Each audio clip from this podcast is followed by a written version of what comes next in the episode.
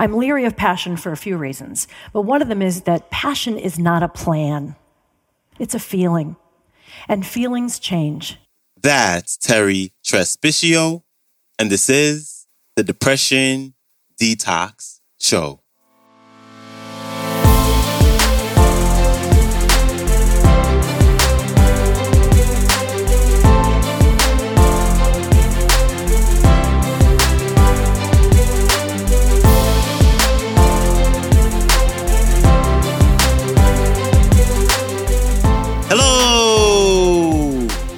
Welcome back to the Depression Detox Show, where we share ideas and stories to help you live a happier life.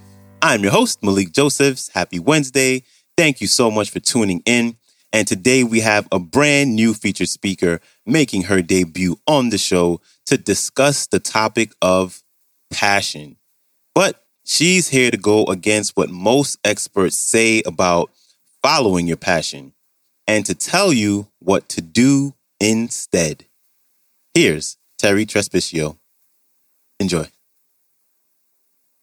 The day I got laid off from my job at Martha Stewart, I was relieved. I loved the job, I really did. But the relationship was over, and I didn't know how to end it. And then it broke up with me. Don't you love when that happens? At the time, I'd been also hosting a radio show for the Martha Stewart brand on Sirius XM, and then not long after, that got canceled too. On the day of my last show, I got onto the elevator at the 36th floor, and as it started to drop, I started to cry. Every floor took me further and further from what I had been: a magazine editor, a radio host, the person with the cool job to talk about at parties, you know? And honestly, I had no idea what I was going to do, and quite frankly, no one was looking for me. So I did what anyone would do in that situation. I was making some phone calls. Hey, what are you up to? Did I mention I'm available? Oh, I needed to get paid to do something, right? I mean, I live in New York City. If you're not paid to do something, you're not going to be there very long. But this idea that I had to know what I was supposed to do now, right? I'm supposed to pursue this passion. It just bugged me. It always had. And that's because there's a dangerously limiting idea at the heart of everything we believe about success and life in general. And it's that you have one singular passion, and your job is to find it and to pursue it to the exclusion of all else. And if you do that, everything will fall into place. And if you don't, you've failed. The pressure starts really young, and it goes your whole life, but it's perhaps most pronounced when you're graduating from school, right? Everyone says, wow, the world's at your feet. What are you going to do now? And it's so intimidating. It's like picking a major for life. You know, I had a hard enough time picking a major for 4 years, and I changed that once, if not twice. I mean, it was like just intimidating, right? And this compelling, I mean, this really, forceful cultural imperative to choose your passion. It's stressful to me, but it's not just me. It's everyone I talk to agrees with me. The woman who sold me this dress, I told her what I needed the dress for and what I was talking about, and she said, oh my gosh, I really need to hear this talk because I just graduated from school, and my friends and I, we don't know what we're passionate about. We don't know what we're supposed to do. I'm leery of passion for a few reasons, but one of them is that passion is not a plan. It's a feeling, and feelings change. They do. You can be passionate about a person one day and a job, and then not passionate the next. We know this, and yet we continue to use passion as the yardstick to judge everything by, instead of seeing passion for what it really is, the fire that ignites when you start rubbing sticks together. Anyway, I was such a mess when I was in my 20s, such a mess. I was anxious and depressed, and I had no life to speak of. I was temping to keep my options open, and I was sitting around at night in my underwear watching Seinfeld reruns. Actually, I still do that. That's not the worst thing in the world to do. It's fine. But I called my mother every night crying, and I was turning away perfectly good full-time jobs. Why? Because I was afraid. I was sure that I would pick the wrong one and get on the wrong train headed to the wrong future.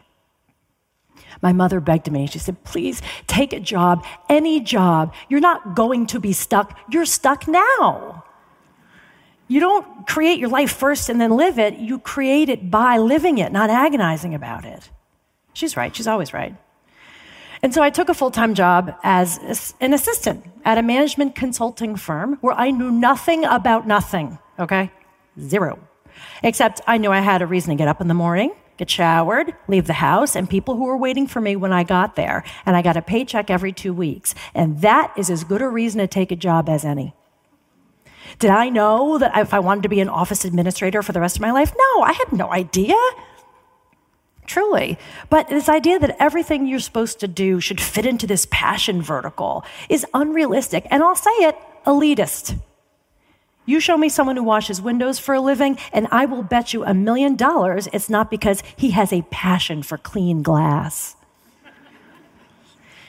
One of my favorite columns is a piece by Dilbert creator Scott Adams. He wrote a piece in the Wall Street Journal a few years ago about how he failed his way to success, and one of his jobs was as a commercial loan officer.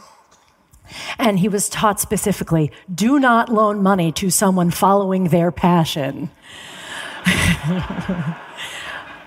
No, loan it to someone who wants to start a business. The more boring, the better. Adam says that in his life, success fueled passion more than passion fueled success.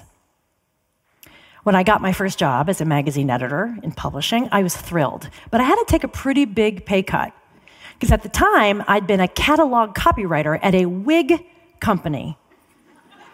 Laugh if you will, clearly you are, and many, many people did. But wigs paid. And so I had to figure out a way to make some money. So a friend of mine invited me to a jewelry party. And I said, what is a jewelry party? She said, oh, it's like Tupperware, but with bracelets. I said, okay, got it. Got it. I went and I had the best time. I was there hanging out, trying on jewelry, and the salesperson's having a great time. And I was like, that's a job. I could do that. I mean, really, she seems to be having a great time. Now, I had no background in sales, unless you count Girl Scouts, and I was terrible. And I had no passion for jewelry. I mean, honestly, my earrings cost $20, combined, all of them.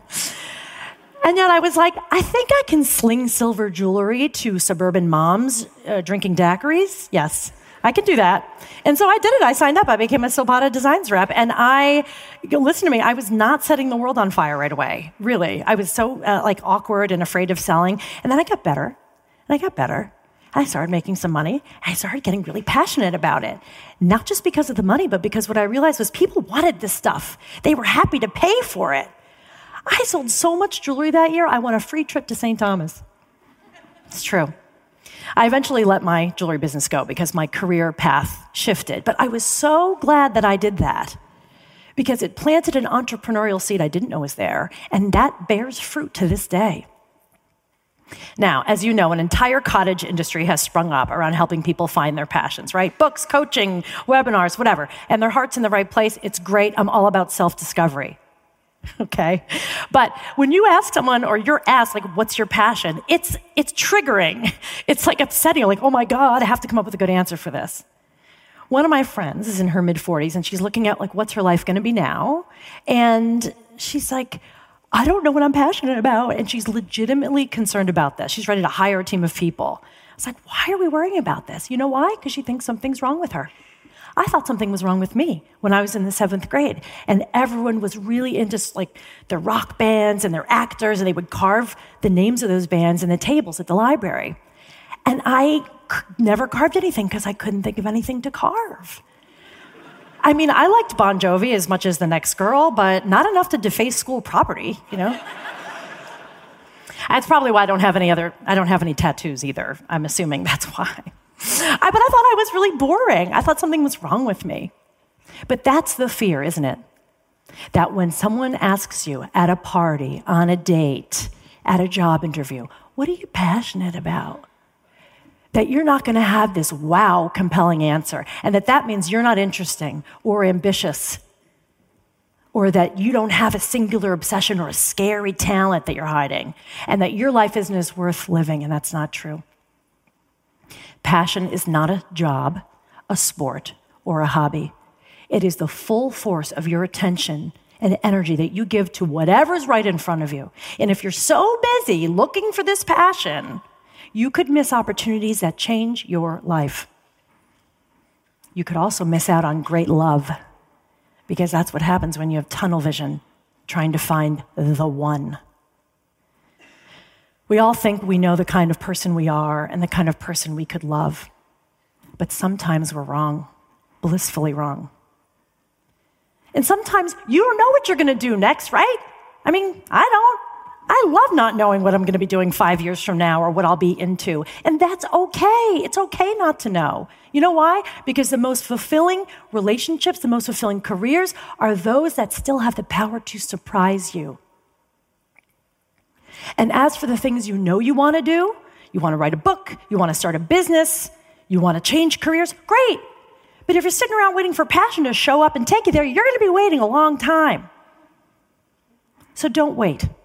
Instead, spend your time and attention solving your favorite problems. Look for problems that need solving. Be useful, generous. People will thank you and hug you and pay you for it. And that's where passion is, where your energy and effort meet someone else's need. That's when you realize passion lives in realizing, what you have to contribute. Why do you think when you ask people what they're passionate about, they say helping other people? So don't wait. Listen to my mother. Just start doing. Because to live a life full of meaning and value, you don't follow your passion. Your passion follows you. Big thanks to Terri Trespicio for stopping by. Her website is territrespicio.com. Her Instagram is the letter T, followed by her last name, Trespicio. And her latest book is entitled Unfollow Your Passion, Stop Searching for Purpose, and Create a Life That Matters to You. And I have all the ways to connect with her, as well as a link to the entire talk in the show description. And lastly, when you get a chance, please follow the show on Spotify podcast, share it, or if you can leave a rating and review on Apple Podcasts, that would be very much appreciated. So thank you very much. I appreciate you, and I hope you have an amazing day, and I will see you back here Friday. So until then, stay strong. Later.